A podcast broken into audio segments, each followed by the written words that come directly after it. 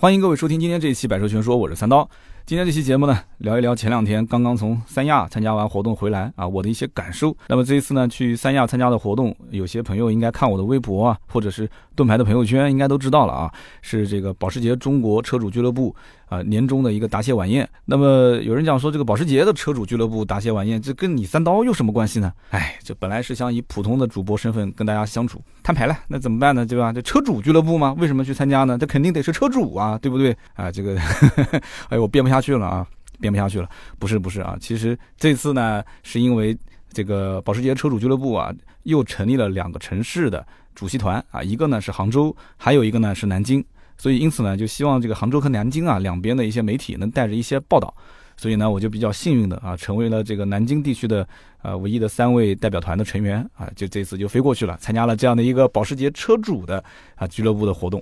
那怎么说呢？其实大家都知道车友会，我们节目里面也曾经聊过很多，对吧？我们也请过之前的呃福特的车友会的会长啊，包括像阿祖，阿祖也是很多的车友会的曾经的负责人啊，现在也是他自己的一个改装车的车友会的负责人。那么车友会的形式有多种多样，但是绝大多数还是是以兴趣啊、兴趣爱好来集合在一起的，而且在这么多年的车友会的。啊，演绎过程当中基本上没有出现过说官方性质的，就是说，哎，我官方介入进来，然后认可，然后官方呢组织大家一起去活动，也就是最近这两年开始呢，就陆陆续续的厂家开始介入到车主俱乐部的这样的一个组建。其实我一直是非常非常主张这样的一种操作方式的啊，不管说是像保时捷这样的品牌也好，还是说大众、丰田，甚至我们的一些国产品牌啊，之前我也提到过，比方说像吉利。啊，吉利做车主俱乐部，就是从博越这个车之后开始，陆陆续续做的还挺好的啊。比亚迪，那它的车主俱乐部据说还要分各个部门啊，有宣传部，有组织部，这个呃非常非常的严密配合啊。那么在目前这种大环境底下，我觉得其实汽车市场大家都好像感觉是寒冬了，对吧？但你也要看具体是什么样的品牌。啊，或者说是什么样的一些车，像保时捷这种车型，这么多年来，其实它的销量也从来没有出现过爆发式的增长啊。当然了，在卡宴啊、马 can 啊、七幺八没有出现之前，如果只是单卖九幺幺的话，那可能这个销量它只是维持当时的一种状态。那卡宴上了之后爆款，对吧？七幺八上了之后爆款，对不对？然后马 can 上了之后卖的也很好，那。保时捷的这个品牌现在做这样的一个车友会，到底他是想以什么样的初衷或者是什么样的一个目标呢？其实我个人觉得，主要还是一些精英之间的交流。你比方说这次我去参加这个活动，对吧？那大家评判我三刀算不算精英呢？哎，这我跟你讲，在现场我真的我都不好意思说话，那这个珠光宝气，那简直是了啊！虽然我也不太认识，我不能把所有的牌子都喊出来，但是一看就是很贵的样子啊。那个大钻戒，那个布灵布灵的，我的天哪！完了之后，他最后的一天晚上的晚宴啊，就是要求盛装出席，现场还会呃评选出最佳着装奖。然后讲到这个事情就有意思了。我去之前呢，我想把我的最贵的一双鞋穿着啊，就当当然了，最贵也没多少钱了啊。然后呢，我的夫人就跟我讲，她说说你这一身的穿着，你最后脚上蹬一双运动鞋，你这这你这怎么回事啊？你这不能为了这个而说专门说搭配这套衣服啊，不合适。但我的行李箱又比较小，带两双鞋又不合适，所以我说那不行，我就穿穿穿一双板鞋去吧。但是板鞋呢是比较百搭的啊。板鞋穿了好多年了，我那板鞋穿了估计有三年了，也比较旧，也没来得及擦，然后急急忙忙的收拾，走的时候呢，这个剃须刀又忘带了，这个还不算最惨，最惨的是什么？我的这个电动牙刷带了，但是牙刷头没带，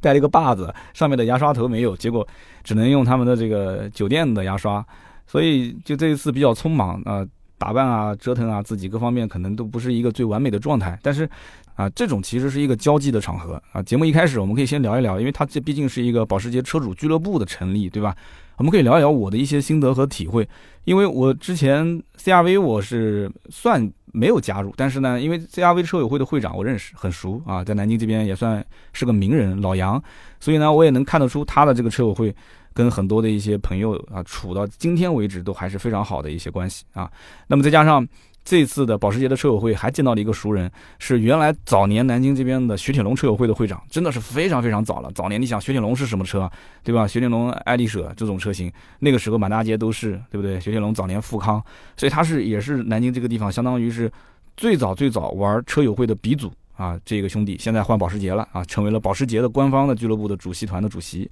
那么副主席当中呢，我还认识一个，哎，很巧，认识这哥们呢，之前也在我节目里面提到过。家里面也是特别多的超跑啊，最近换那个莲花啊，说这什么车都玩过了，兰博基尼、法拉利、迈凯伦，有的买的还是限量版啊，结果换了个莲花玩，保时捷就更不用说了嘛，这很多很多年前就玩了，一看都是熟人嘛啊，大家都认识。比方说城市与城市之间的车友会，好像交流的不多，还是以这个城市里面的人互相之间交流多一些。其实这个也是结合了我之前讲的，就是。啊，社群的发展讲究的是三进一反原则，对吧？大家呢就是居住的环境，就地理位置比较近，消费层次比较近，兴趣爱好比较近。那么反一般指的是性别相反。但是你会发现，每一个车友会里面，不管是会长还是副会长，他的这个主席团里面肯定多多少少有一个女性啊，而且这一看这个女生就是属于。比较的事业型的这种女强人，就是讲话的那种口吻，然后那种在社交场合的交际的那种感觉，就一点都不怯场，而且比较主动的那种啊，跟你搭话啊，跟你聊天啊，然后非常主动的跟你敬酒啊，眼神会一直盯着你。你们俩之间如果说是个朋友嘛，第一次见，你会觉得很热情。他如果是你老板。我估计你就啊，你就会比较的心里面没有底了啊，所以就是那种真的女性企业家那种范儿，就你可以发现男生反而有的时候说话各方面会比较随和啊，他也是企业家，也是做企业的，对不对？因为买保时捷的车都是一百来万嘛，你我想。上班族的话应该很少吧，大多数都是做企业的，但讲话就比较谦和。但女性呢，相对来讲会强势一些，这个确实也没办法。在这个社会里面，女生如果想要在商场啊当中去立足的话，她有的时候需要表现出比男生更加强悍的一种气场。所以这就是我当时的一些感受。整体来讲的话，呃，保时捷的官方让这种俱乐部成立，并且要规划这么多城市，它是一个一个开放嘛。这一次就是多了两个嘛，一个南京，一个杭州。它保持这样的一种状态。啊，少而精的状态，并且它这里面应该讲入会还是有一定标准的啊。将来这一些保时捷的车主想要做什么呢？我觉得其实大家的目标是一致的，因为都是做企业，保时捷也是做品牌做企业，大家也是想跟保时捷一起来做品牌做企业，对不对？所以这些人应该是会参与到很多的社会公益。也就是说，不管是于情于理来讲的话，啊，给企业给品牌得到更多的一些正能量啊，一些的正向的加分。你像最近网络上特别火的一件事情啊，就我就不说具体哪个企业了，大家都知道的啊。然后呢，员工当时啊要求赔偿三十万，最后呢关了两百多天啊，最后是释放之后要赔钱什么的。那么这家企业发出的这个声明就非常强硬，对吧？非常强硬，说你要想告你继续告，没有任何问题，对吧？那么。他也没有做错，但是这个人呢，其实也没有做错，两个人都没有错。那错在什么地方呢？我看到有一个评论是非常的经典，说在法和情之间，因为网民一般都是同情弱者嘛，那么法理是说得通的，对吧？最后是这么判的，在法和情之间，其实还有一块区域叫做理，所以法和情之间的理是大家的一个互相给台阶下啊，互相呢能相互妥协的一个区域。所以说，对于任何一个企业来讲啊，大家将来如果说要是创业啊，其实是要增加一些自己的社会价值、社会的影响力，做公益啊、做慈善啊这些，真的就到了一定的层次之后是必须要做的这个事情。包括我们平时普通老百姓做一点小善，这是没有问题的。但是你企业做大了之后，这种社会公益啊，这种品牌的声誉是必须必须要。一点一点去加正分的，往往你做的少还没有看出来效果，但你做的多了以后，你会发现，就是有些事情呢，你不跟公众去解释，但是他有一个比较传统的这个印象，啊，觉得你是很正的，你哪怕做错了一点点小的事情的话，大家的舆论其实还是会在帮你说话。但是你如果平时的这种就给人是是一个冷血工厂，然后一个这个很刻薄的企业家的形象，那很有可能你哪怕做的是对与不对之间啊，就是说你从某个角度看是对的，某个角度看又不对，那么所有的舆论肯定是。全部是偏向于负面的，这就是我觉得这个俱乐部成立之后啊，很多的一些成员，他能跟对吧保时捷的品牌可以一起往前走，做这样的一些公益事业，然后可以一起去跟着他的品牌往上走。所以你看，他这个都其实不叫车友会，他叫保时捷中国车主俱乐部。啊，它是叫车主俱乐部 club 啊，就是这个档次就一下上来了。我们这种像之前 CRV 的车友会，那就是这个微信群，然后问说，哎，这个最近啊，我们到那个江陵去吃老鹅啊，然后大家说好呀好呀，没问题啊，啊，那我们按照 AA 制啊来发一下子，每个人交五十块钱，交一百块钱，然后第二天我们就哼哧哼哧开个车过去了啊，去吃个老母鸡汤啊，去吃一个东山老鹅，对吧？然后呢，嘴一抹啊，啊，今天会长，我们今天还有什么娱乐活动吗？说啊，我们再到高淳去爬个山吧，好，就高淳转一圈，然后就回家了。这就是车友会所有的一些呃内容，对吧？那我之前还参加过他们那种福特车友会，因为会长我认识嘛，打篮球啊，就是说我们车友会每隔个两周啊、一周啊，我们可以组织约个球。那这种其实都是也有好处，就是大家可以促进感情，但是社会公益价值其实并不强所以因此人家这个是叫做俱乐部，我们那个是叫做车友会，我们那个是基于兴趣爱好在一起玩的。有人肯定要问了，说三刀聊那么多，对吧？我也买不起，等我什么时候买得起车了，我就加这个俱乐部。那我想给大家泼一盆冷水啊，有的时候还真不一定说你有钱能够得着保时捷了啊，我就可以加入这个车主俱乐部，而且跟大家很愉快的玩耍，真不是。在任何的车友会或者是俱乐部里面，它其实都有一个鄙视链。那比方说啊，你要如果买了一辆七幺八，那很有可能开九幺幺的朋友就不会跟你在一起玩。那么同样的道理啊，如果你买的是马看，那开卡宴的车主应该也多数不会跟你在一起玩。但是呢，哎，这个里面有一款车，我觉得真的是打破了这样的一个约束。就是最近保时捷刚上的那个纯电动的轿跑啊，就是 Taycan 啊，这个车型，这个车型呢，你说贵也不是说像911那么贵啊，它的入门价格一百二十多万。那么在这个基础上，你不管是买一个入门级的，还是买了一个 Turbo 或者 Turbo S 版啊，那个就贵了，一百四十多，一百七十多。那么你都可以跟任何保时捷车主成为朋友，为什么呢？因为你非常的 fashion。啊，你非常的前卫，你非常的有先见之明，你买了大家都想买，但是又没有去买的车，一个纯电动版的九幺幺的轿跑，你想一想，就像那个小朋友在广场上面玩玩具一样的，对吧？人家的玩具可能比你贵，但是呢，你的玩具他没玩过啊，没玩过他就想跟你交朋友。其实人年纪大了之后，你会发现真的是一样的道理啊。你有一个新鲜的玩具，别人也会跟你交朋友。那么这就是 Taycan 啊，一会儿我也会聊这个车。像这种比较高端的一些车型俱乐部呢，我个人觉得啊，如果你真的想好想要加入的话，这里面相应的配备都应该要是比较齐全的啊。一个是硬件，一个是软件，这个怎么去理解呢？硬件方面就不用说了，对吧？那你既然已经是成为了车主了，呃，而且你要如果是辆二手车的话，我估计又要可能 遇到一点困难，因为你参加俱乐部的时候一看，你挂的牌照和你这个车的年份。呃，保时捷车主相对还是比较懂车的，一看说，哎，你这挂的是个新牌照，但是你是一个老款的九幺幺，或者是个老款的这个 Boxster，那很多人就知道了，你其实经济方面也就可能水平不是你所表现出那么高，还有你的很多的一些硬件配备，对吧？着装啊，包括你的品味啊，甚至于可能很多的一些俱乐部啊，它除了俱乐部聚会的一些。呃，就是大家公摊的费用以外，有的时候还会有一些这种啊私人需要去支付的一些费用，因为大家在一起玩的时候，可能临时出现一些项目，对吧？这个项目可能要一千，那个要两千，你去打高尔夫球可能还要给小费，这你自己看怎么给。那么你也想加入这个圈子，但是你进去之后，你发现每一次付费的时候，你这个眉头都是紧锁啊，然后给钱也给的不是很大气，那么这个圈子里面的人应该讲啊，对你的整个的实力的判断。可能会相应来讲打一点折扣啊！听到这里，估计有些人讲了，说那这个三刀你讲的太虚荣了，对吧？这么虚荣的车友会，我我也不参加，我不需要。但是我告诉你，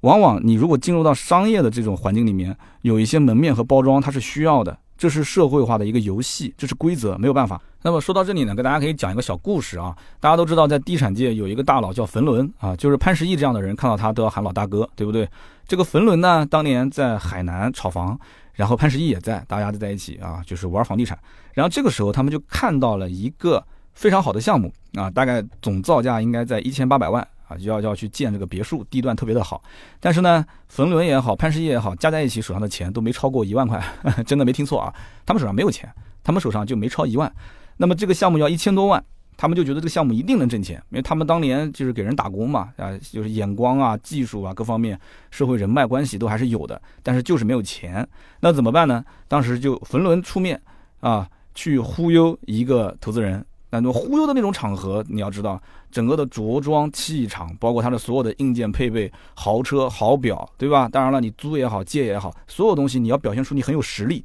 然后呢，对方就被他忽悠成功了。说没有任何问题，说你的这个情况我也了解，对吧？我愿意给你五百万，然后拿着这个五百万直接到银行里面啊去做授信，让银行说我给你五百万，你能不能就是像杠杆一样能撬一千万出来嘛？对不对？银行也觉得说你很有实力，所以银行就愿意给他贷出来一千万啊。所以你看。空手套白狼，左手五百万，然后右手进银行一千万出来，这个时候就印证了一个什么道理呢？就往往你是不是真的有钱不重要，重要的是你在别人的眼中你是不是真的有钱。如果你在别人的眼中真的是表现出特别特别有钱的这种土豪气息的话，那基本上你在商业上的这种信用，应该讲加分就会非常非常高。也就是说，你不管是跟人做生意啊，谈赊欠，包括租借啊，包括这个账期。都会有很多很多的优势，但是你各个方面都表现出这种，哎呀，就缩手缩脚的。然后你说可能是低调，但是别人看来你是没有实力的一种象征。这个对于你的商业上的一种运转很难。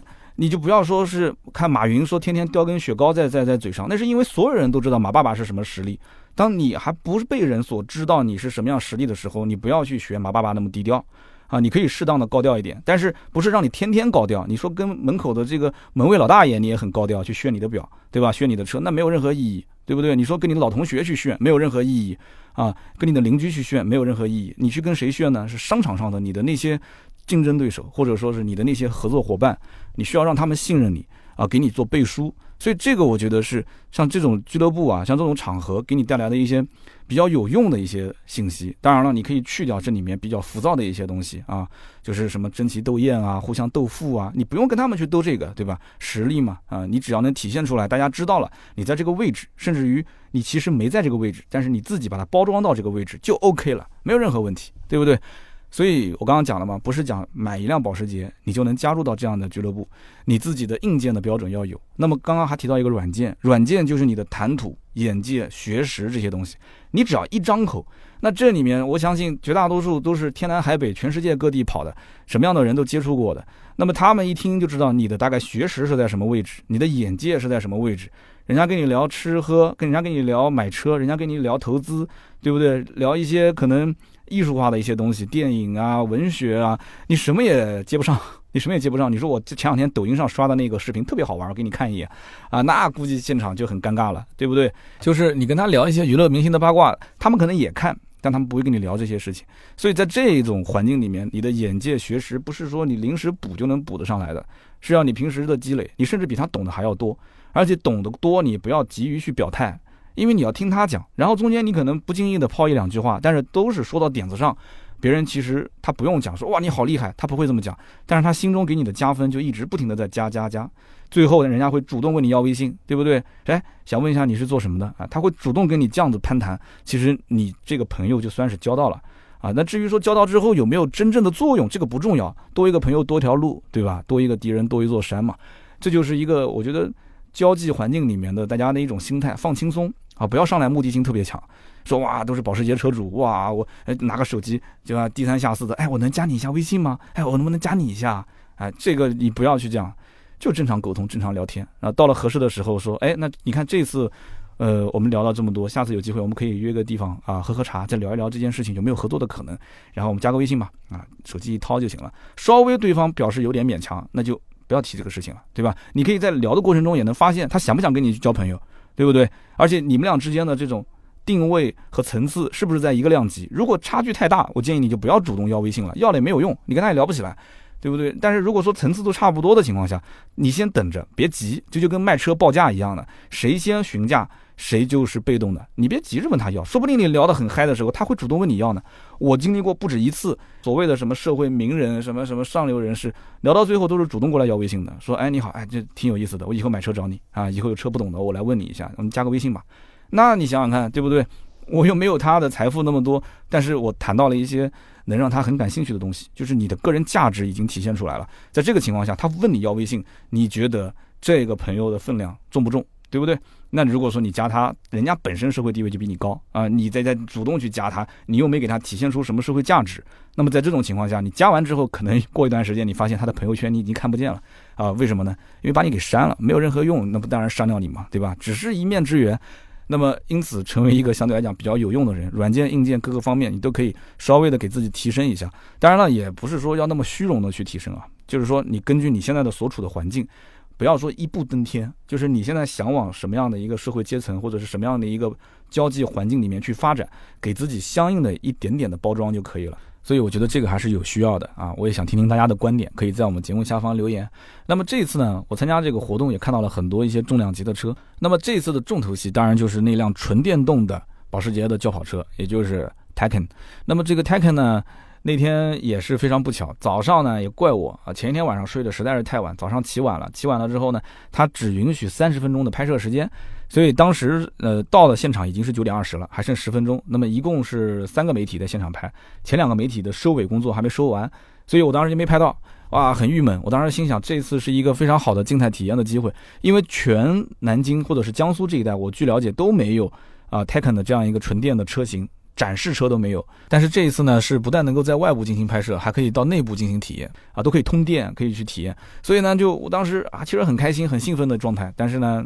早上没拍到，所以呢又多方联系啊，还不错。跟这个保时捷官方联系完之后，晚上晚宴结束的时候啊，临近结束，给了我大概二十分钟时间，那么就给我一个人去好好的静态体验这个车啊。所以呢，我也是非常感谢啊，给了我这个机会，也拍了一个 vlog 啊，在我的微博上过几天就会进行更新。那么这个车呢，我真的有很多的话想讲，因为之前我记得二零一五年的时候，当时呢是一个 Mission E 的一个概念车，我当时一想，说哇，这保时捷也开始走这个纯电动的一个路线了，但是。感觉保时捷要做的话，那奥迪应该也要做啊，对吧？那么大众应该也要做啊，因为他们都是一家公司啊。但是二零一五年亮相完之后，后面就一直没动静了。哎，那我就觉得很奇怪了，这到底怎么回事呢？你看新能源车现在二零一六年、一七年那都是风生水起啊，所以我当时就在想，是不是可能风向有点变啊？就是说他们也不是主要精力去做这个，那很有可能就是浅尝辄止，就是稍微做一个一两款车，意思一下就行了。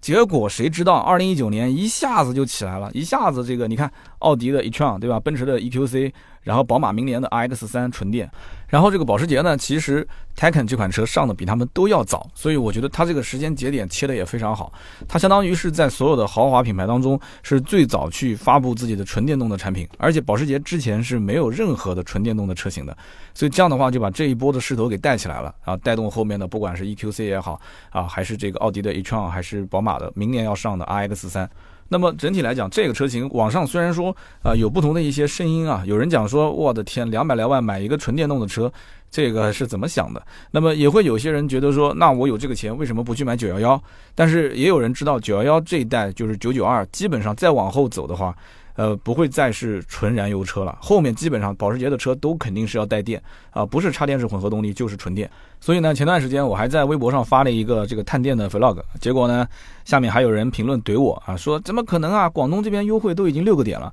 我当时真的想回一下，但想想看，我跟这个粉丝啊、听友之间，如果是这么聊天，真的没意思了。六个点，真的，我今天在节目里面可以放这个话，哪个地方的九幺幺有六个点，货我全吃，真的，我三刀自己掏定金去把它定下来。但是前提是你一定要把这个提车时间给我写清楚，而且违约条款我要看清楚。你到时候要是违约不给我车，我是要跟你打官司的。因为现在如果我要是六个点去拿车的话，说广东那边就六个点。我要六个点拿车，我转手随便去卖卖，我南京手上就有三四张订单，马上我就可以喊人来订车，对不对？那我中间吃个两个点的差价，一个点就一百呃一百多万，一个点是一万多块钱，我吃个两个点、三个点的差价就两三万，怎么可能的事情呢？现在而且本身就没什么货，很多的地方订车都要等很长的时间。所以我不相信有六七个点这么大的一个优惠幅度。你要如果说全国有的地方能够给到两个点、三个点的优惠，那这个我相信啊，这有可能，因为毕竟保时捷嘛，这个九幺幺的跑车也不一定全国各地任何地方人都喜欢买。你比方说像北方啊，东三省这保时捷卖的就不是特别的好，但越往南方走啊，保时捷的销量就特别特别的好。那么当时我在这个保时捷的 Taycan 这样的一个纯电动车里面去体验的时候，我就发现这个车是一个 Turbo 版。我刚刚讲了嘛，它一共三个版本，CS 版。Turbo 版和 Turbo S 版价格分别是一百一十四万八、一百四十九万八、一百七十九万八。那么 Turbo 就是中间的这个配置。这个车型呢，我看到它选了很多的一些这个选装件啊，因为保时捷的车基本上都是要做选装的，对吧？那天我在展厅里面看到的那一辆啊，也是 Turbo 啊，就是一百四十九万八的，结果选选选选到了一百六十四万多。那么稍微选一点，比方说选一个车身颜色，比方说选一个内饰的整体的搭配，再选一个运动排气啊，再选一个 SC 的组件，那基本上就差不多十来万没有了，哈，这个很正常的，随便选选就十来万。所以你要是抱着裸车的价格，还要指望有优惠去买这个。呃，相应的车型的话，我觉得都比较难，不管是九幺幺也好，还是这个 Taycan 也好，都比较难。这个车型它因为是纯电，所以我节目里面聊过特别多的纯电车型，大家都知道我要聊什么啊。首先是续航里程，但是相反，这车其实续航里程我觉得还真不应该多聊，为什么呢？它的整个 NEDC 的续航是四百六十公里。我自己的那台呃威马都已经是四百了，所以四百六十公里并不是特别的惊艳，对吧？再加上这种车动不动就是要百公里加速四秒，它的那个 4S 版本，然后 Turbo 版是三点二秒，Turbo S 是二点八秒。那你要如果再天天这么开，那这个电我相信很快就没了，因为这是一个物理属性，没有任何办法。你只要是高速的运转的情况下，这车肯定是耗电非常的大。那么因此，这个车型它的卖点就是在操控，在性能，所有的保时捷的车都是这样。所以这就又牵扯到另外一个问题点了，就是买保时捷的车到底图的是什么，对吧？就真的要是到了这个级别了，有人讲说这不是我考虑的问题啊，我这一辈子能不能挣到一百多万都还不知道呢。啊，不是这个我们可以想一想嘛，对不对？就没吃过猪肉还不能看看猪跑吗？哎呦，这个话好像说的不太对啊，反正大概就这么个意思。因为这车呢，你真的到那个位置的时候，你会发现，我就提一个观点你就知道了。就有的时候啊，你真的当有那么一天，你会觉得真香，就是保时捷的车啊。我相信也不是说我们听友当中大家都买不起，就是真的咬咬牙花个大几十万或者是一百来万去买一台车也都 OK。但是关键是这车买了吧，这今后会不会养不起，对吧？很多人想的是这个问题。但是你要知道，Taycan 这个车型最大的一个特点就是电动车，电动车几乎是没有什么需要保养的地方，就是无非是检查检测就可以了，对吧？然后你平时呃充电，你应该多数是有充电桩的，你要没有充电桩买这车就很麻烦了啊。你要如果是有充电桩，白天六毛五，晚上三毛五，这个你还不用考虑什么油价那种上涨啊下浮什么的，你就是正常充电就行了。完了之后，你说他的这个车不能跑长途，我想问你，如果就算买辆九幺幺，你会开它经常跑长途吗？哈哈，你买个七幺八，你会经常跑长途吗？我相信是不会的。那么像这种跑车啊，如果是跑长途的话，有两个方面你肯定是受不了的。第一个呢是老胳膊老腿。原来呢，我跟这个南京的九幺幺车友会啊，包括有一些其他的超跑，像 R 八啊，包括那个时候呃 Huracan 那个车刚上，小牛，就是一个车友会一起在高速公路上面去跑到南京的丽水万池去玩赛道。那个赛道体验，那一路上真的坐的我。我那时候还年轻啊，那三四年前了啊，我还算年轻。我感觉就是下车也都是一个要吐，二一个呢耳朵就已经是快炸了，就一路上就是轰鸣声。旁边还有辆保时捷911的 Turbo S，那我坐的那一辆是一个911的 CS 啊，然后呢还有 R8 啊，还有这个兰博基尼，所以这一路那种那种燥的那种感觉，那年轻嘛，兴奋嘛，短途无所谓，对吧？几十公里，你开个一两百公里试试。所以这个四百多的 NEDC 的续航，我觉得你日常在市区代步肯定没毛病。但是呢，它的 4S 跟它的 Turbo 和 Turbo S 的容量是不一样的。它 4S 是七十九点二度电啊，然后它的这个 Turbo 跟 Turbo S 呢是九十三点四度电。所以四百六十的续航是目前这个九十三点四度电的 Turbo 和 Turbo S 的这样的一个电池容量。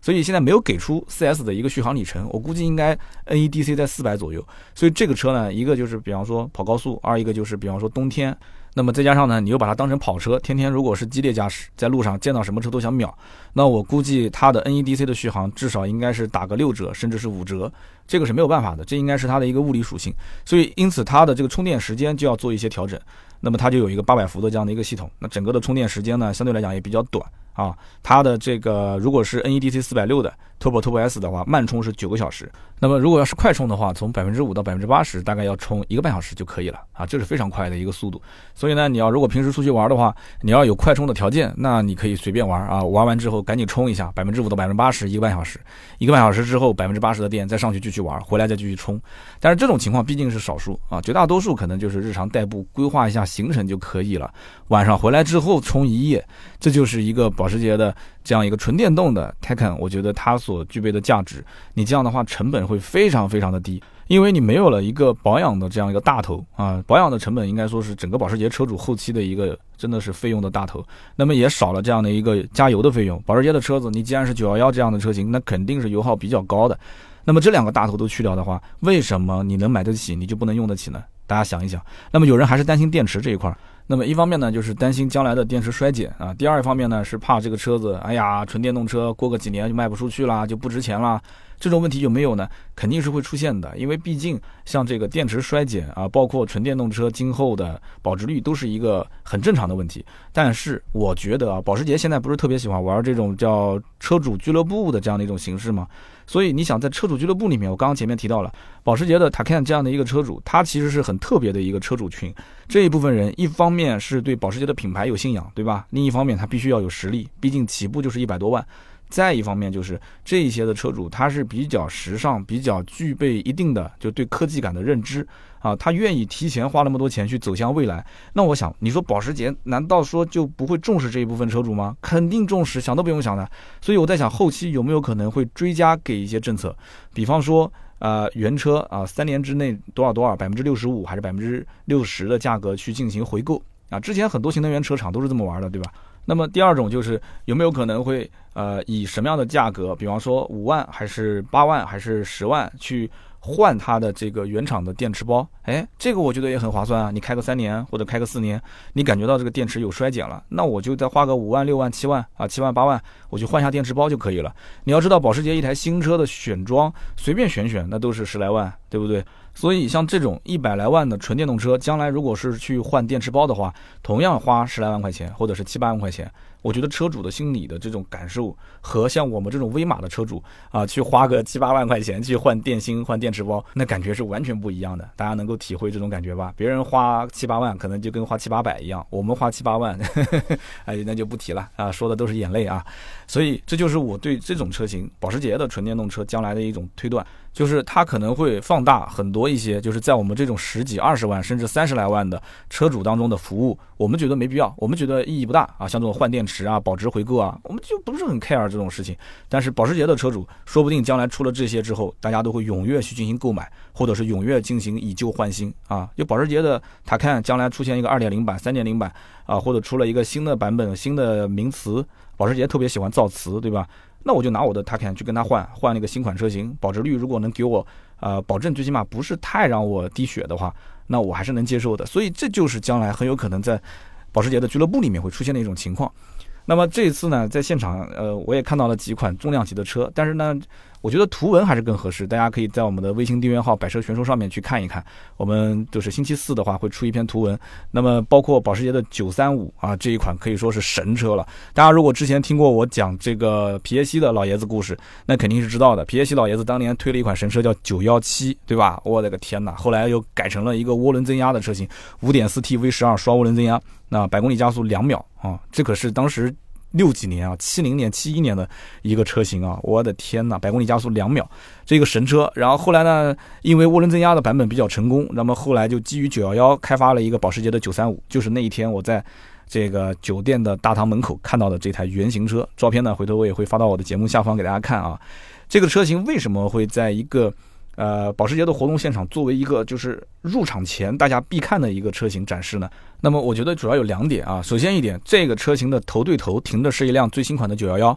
啊，就是992版的911，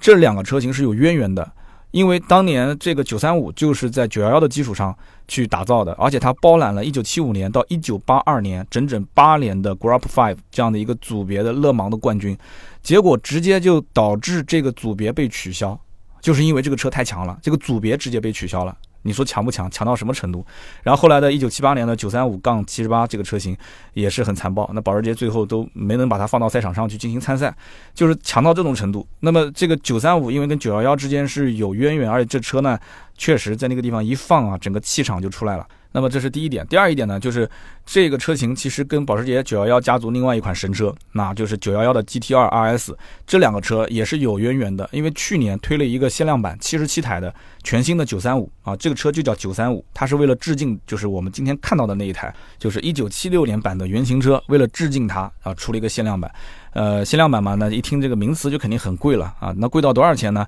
呃，限量版的价格，因为你想，它是在九幺幺 G T R S 的基础上去打造的九幺幺 G T R S 就已经三百多万了，所以这个车。呃，价格是七十万一千九百四十八欧啊，没有听错，不是七万欧啊，是七十万一千九百四十八欧，所以折合人民币我估计应该在六七百万吧。那其实我们看到的那一辆一九七六年版的车，在当年价值也差不多八十多万美金。你想，在一九七六年前后八十多万美金，放到今天，最起码也应该这个整个价值翻了三倍左右吧，对不对？应该相当于两百多万美金了。那么这辆车呢，很特别，我真的强烈建议大家拿手机看一眼这个照片，因为它的前灯啊。不是我们所想象中保时捷的那种，就是圆鼓鼓的这个青蛙眼，它不是蛙眼灯，它是一个平鼻的设计，就是一个扁平鼻的设计，鼻子前面有两个灯，哎，这个很有意思啊，它灯是在前保杠上面。然后，因为这个车的涂装颜色是一个白色嘛，所以大家就给它一个昵称叫做“大白金”啊。我觉得“大白金”呢不够凶神恶煞，我觉得它应该叫“大白鲨”。哇，大白鲨，我觉得就很合适了啊。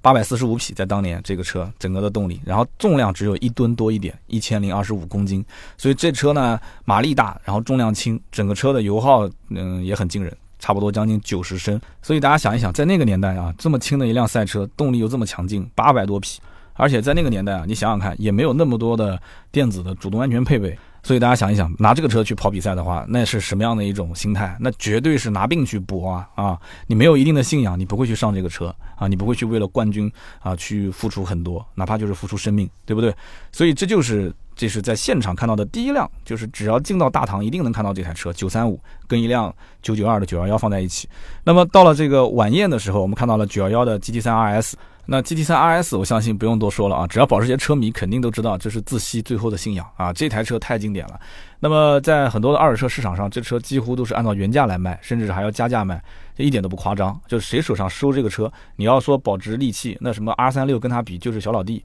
根本不算什么。这才是真正的理财神器，保值利器啊！就是九幺幺的 GT 三 RS。那么除此之外呢，我在当时去拍这个 Taycan 的时候，是晚上的最终的晚宴现场。它的外面的草坪上停了一辆车，这个车也非常特别。首先涂装就很特别，我也是发了微博，也拍了一些视频。那么这个车呢是保时捷的718，有人说718有什么好看的？不不不，听我把话说完。这是保时捷的718 Cayman GT4 Club Sport 版本啊，就是你要把最后这一段听完之后，你就知道这是一个战车，这是一个神车。这个呢是用来打比赛的车型啊，这不是在街头随便开的车，因为它也不能合法上路。那么这个车型我在现场看到的时候也是呃很惊讶，或者说是很惊艳。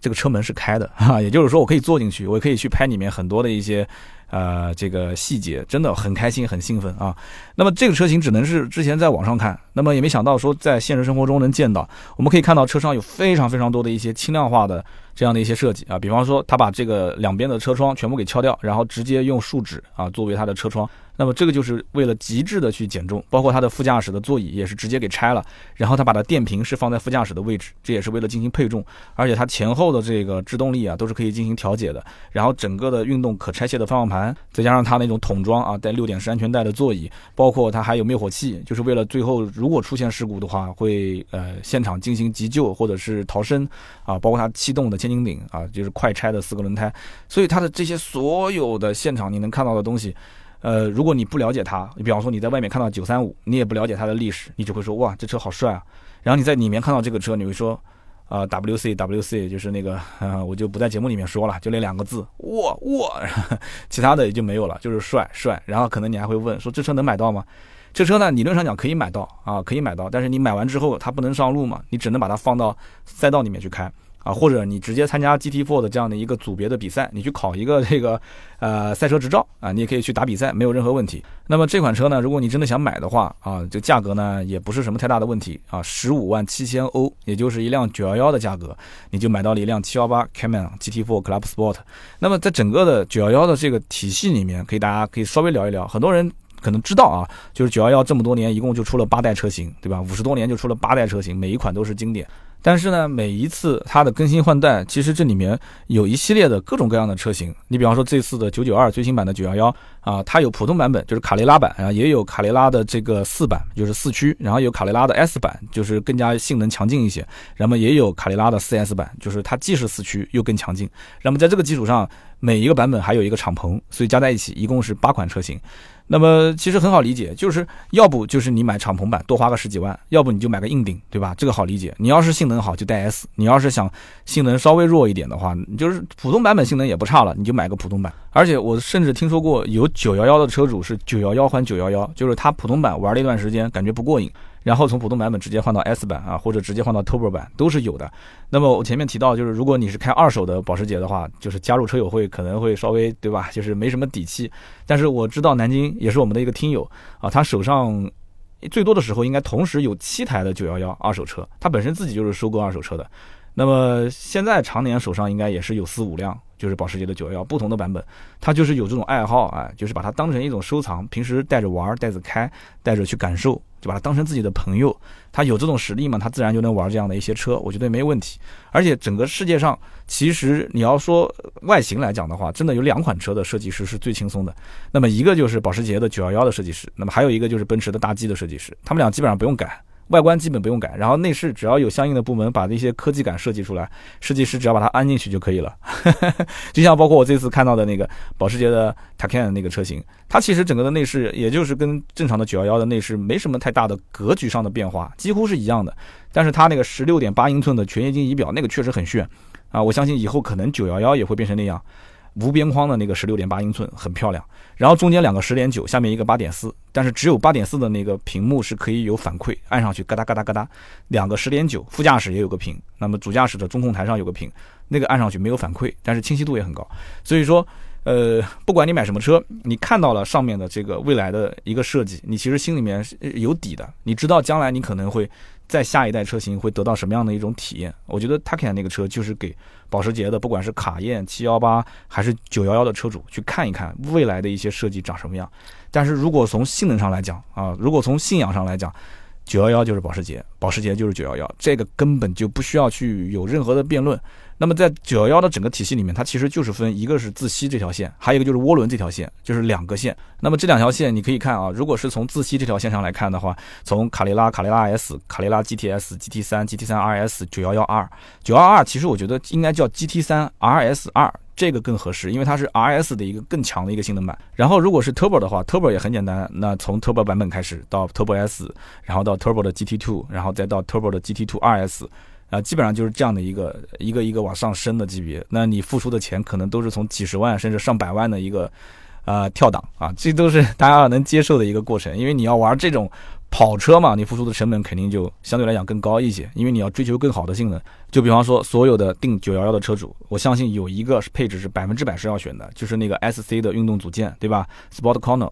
这个是可以让它，呃，就我们俗称叫什么“十秒真男人”啊，可以让它瞬间的性能有提升。所以这个你想，九幺幺钱都买了，差那么几万块吗？所以它肯定会是选装，这个几乎是百分之百选装。那么我们讲到最后的最后啊，其实想讨论一个点，就是保时捷为什么在这么多年的汽车市场里面，就是大家对于这个品牌的美誉度啊，就是口碑各方面。都会非常好，然后就不管你买得起还是买不起，买得起的车主也会说，嗯，我会为我是一个保时捷车主感到挺自豪的，然后挺开心的。那如果是买不起的人呢，他看到一个保时捷，那我相信多多少少对他的这种感觉还是比较偏正面的，对不对？我觉得有几点，首先一点就是保时捷的所有的车，它不会出现那种一上市就给人感觉设计特别失败的车型，任何品牌都有，任何品牌都有，不管是豪华品牌还是超豪品牌。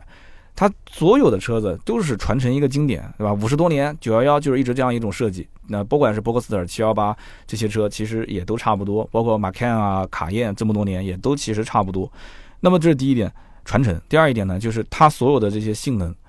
不管是哪一款车型上市，它都是以性能为先啊，它都是要把性能提到一定的层次之后，它才会给你进行上市。买车的人自己去开，你甭管他是懂还是不懂啊，你是买给自己的女朋友开、老婆开，但是你开着保时捷，你会感觉。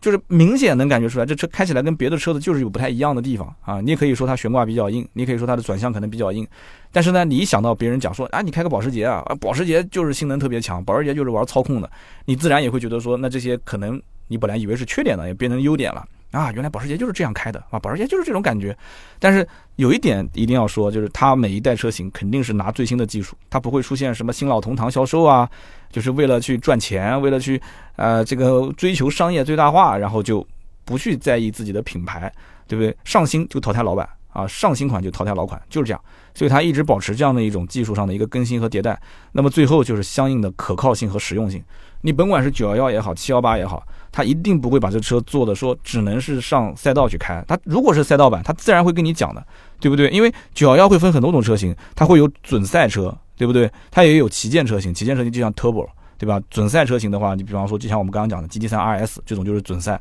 就比方说它还有一些特别定制版。啊，就像我们刚刚前面讲的，就是 GT2 RS 这种车型，那就特别定制版，三百多万，也不是什么人都会去买的。还有一些原型车，那么当然了，最多的老百姓消费得起的，其实就是一个标准版的车型。标准版车型，刚刚我也说了，还是分成几大类，对不对？就比方说像卡雷拉、卡雷拉 S、卡雷拉四、卡雷拉 4S 这些。所以呢，因此你在任何的一个定位里面都能找到自己想要的，而且即使其他的一些定位的车也不是你想要的，你可能也不会买，也买不起。但是那个是信仰。那个是图腾，就算是买不起，但是呢，他会觉得说，我能成为保时捷车主，我很荣幸。为什么？因为我在整个的保时捷体系里面能看到他有那么多，对吧？获得过无数多的奖项，无数多的比赛的冠军，无数多的这种荣耀的一些车型。所以保时捷它的所有的这些聚集在每一款车上都是带着光环的。就像在现场我看到很多的一些人，他们都是保时捷车主，但是他站在那个九三五面前，他也会。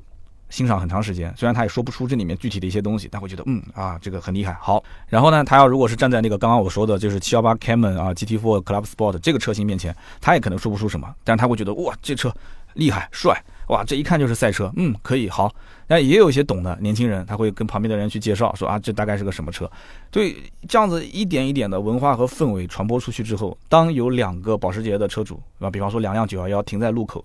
互相看一眼，稍微点个头的时候，其实呢，它是一种文化价值的认同感。所以我个人觉得，保时捷成立这样的一个中国车主俱乐部啊，应该讲是有先见之明的啊。所以在这样的一个大环境下，把这种高净值人群聚集在一起啊，不是为了说吃吃喝喝玩玩，而是说更多的去考虑，就是品牌与车主的企业之间。那么车主的企业与保时捷品牌之间的这样的一种联动性，包括对社会的一些这种公益性质的活动啊，包括各种各样的一些声量的提升，都是有非常大的帮助的。所以呢，以上就是今天这一期啊，我从三亚回来参加了保时捷的这样的一个车主俱乐部的晚宴活动啊，我的一些感受，希望大家也不要嫌我啰嗦啊，聊了这么长时间，听到最后的都是我们的老铁，我们也会在每期节目的下方啊，就是留言区抽取三位，赠送价值一百六十八元的芥末绿燃油添加剂一瓶。哎呦，今天我怎么谈到这个一百六十八元的时候，就感觉没有以前那么有底气了。那么也欢迎大家去留言互动啊，留言互动是对主播最大的支持。好的，我们去看一看上期节目的留言互动。那么上期节目呢，我们聊的是丰田的 RAV4。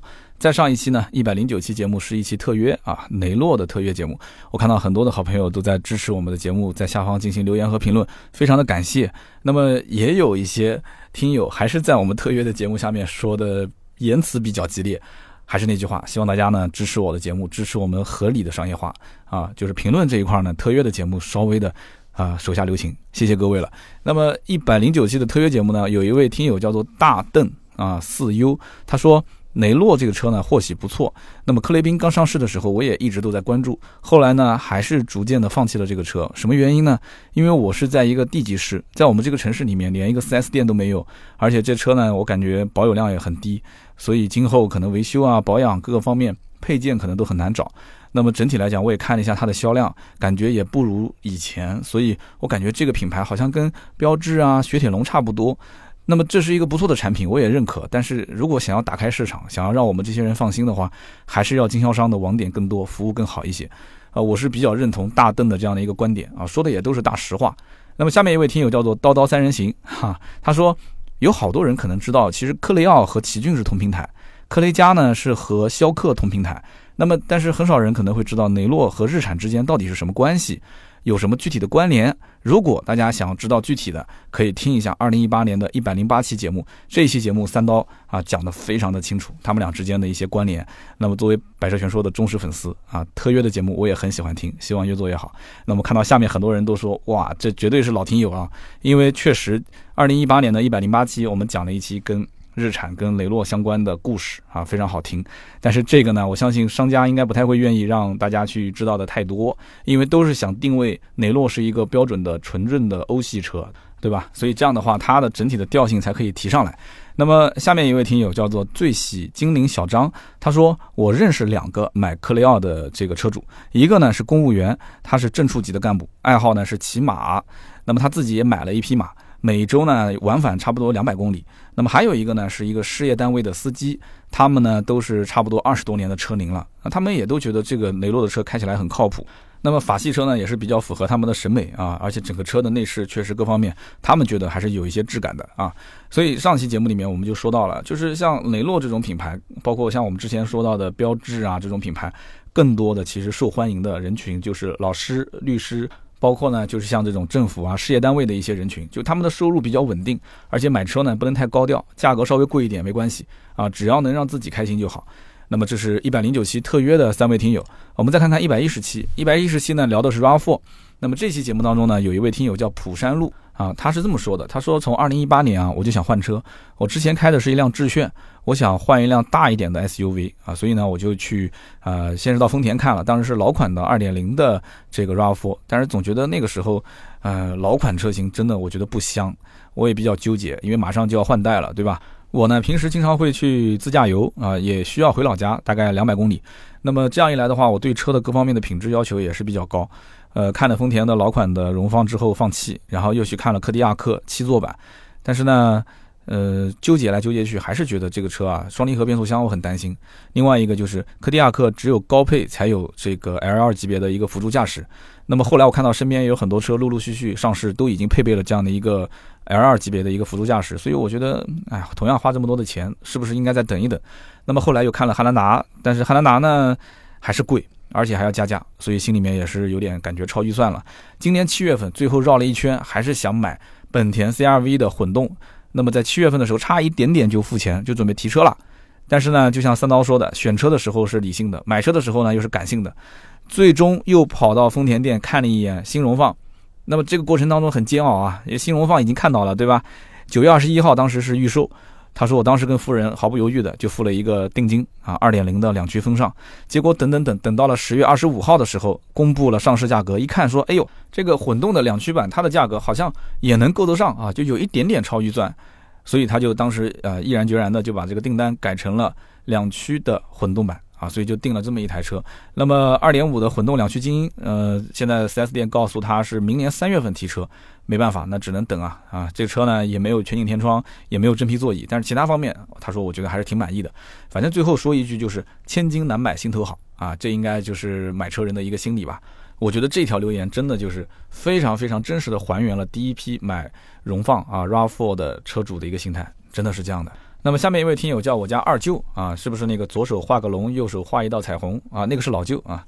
他说，呃，我们家里面三台车，那大众的 CC，还有一台汉兰达，还有一台日产的两厢的骐达。说真的，日系车开起来真的很省心。我两台日系车到今天为止，一个九万公里，一个十二万公里，都没有大修过啊，就正常的一些磨损件进行更换。那么另外一台大众就不是这样了，这台大众八万多公里，小毛病不断，到现在为止啊，可能是我运气比较差。那么，比方说，呃，五月份的时候，正时链条跳齿啊，结果导致顶缸，所以呢，这个发动机大修嘛，所以花了不少钱。本来以为这个事情就结束了啊，结果又过了两个月，到了七月份，变速箱啊跳出了一个死亡扳手，死亡扳手大家应该知道，就变速箱故障灯啊，结果呢去修变速箱又花了不少钱，所以真的是心累。啊，其实这条留言呢，也是说了自己的一个真实的案例，我觉得挺好啊。但是他最后有一点点小小的威胁了我一下，他说：“三刀，你知道吗？之前有个主播啊，他没有读这个获奖留言，结果那啥了啊。这就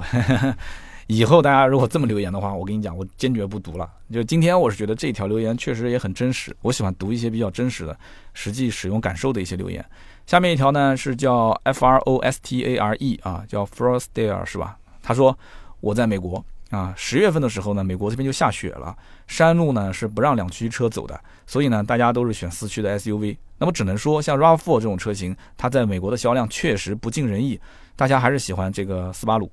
从 XV 到傲虎，基本上你去看停车场里面一排车十台，至少有一到三台都是这个斯巴鲁的车。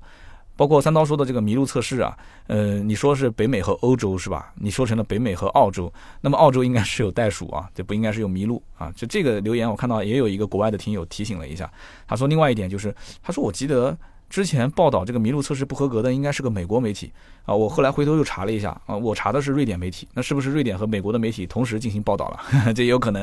然后下面我看到有一个听友就回了他一条，他说我以前是在这个 Midwest。啊，就一年大概要下四五个月的雪。我的第一份工作啊，当时开的就是一辆前驱的轿车。结果呢，有一次我在高速公路上打了五百四十度的转，吓死我了。所以呢，当时毅然决然换了一辆斯巴鲁的车啊。所以我现在在雪地里面开，真的是十分的带劲啊。所以你看这条留言，我就觉得有一个很深的感触。同样在中国，同样也是一年要下好几个月的雪啊。比方说像东三省，这个斯巴鲁为什么就不能把它的销售的？核心的地区就放在东三省呢，就是斯巴鲁，其他地方就不要卖了，你就在东三省卖一卖，对不对？然后做一些活动，做一些对比。东三省的人一听一看就知道，这么便宜的一个车，对吧？斯巴鲁的车子其实你像森林人啊，包括傲虎啊，打完折的价格其实并不是特别的贵，就你能买得起正常的 SUV 车型，我相信这个车你一定能买得起。但是它的四驱性能确实很好，但是你看。到今天为止，其实东三省看到斯巴鲁的这个能见度也是非常非常的低，还是一个营销的问题，还是一个在中国他没有把它当成一个很重视的市场。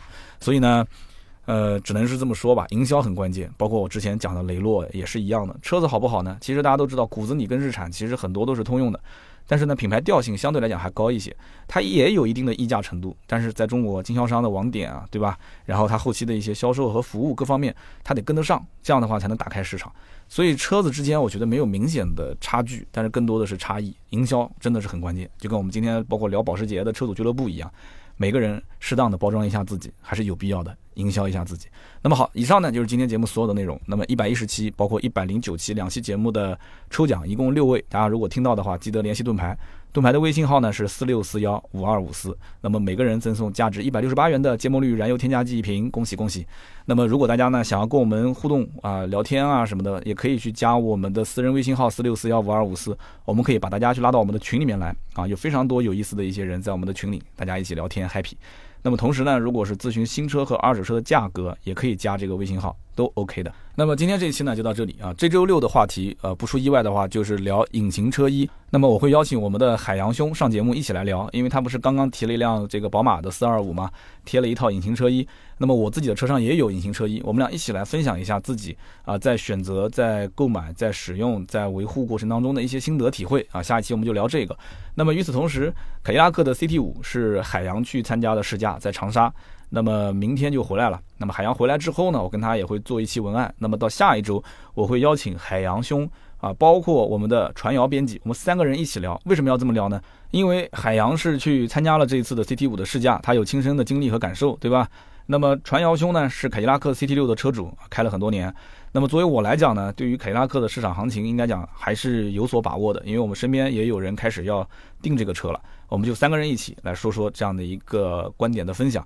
也希望大家喜欢我们这样的一个音频节目啊，有更多的人会参与进来了。那么到时候呢，啊，这两期节目也希望大家多多的踊跃留言，分享一下自己听完之后的感受，给我们一些更好的改进的意见。好的，那么今天这期就到这里，我们周六接着聊，拜拜。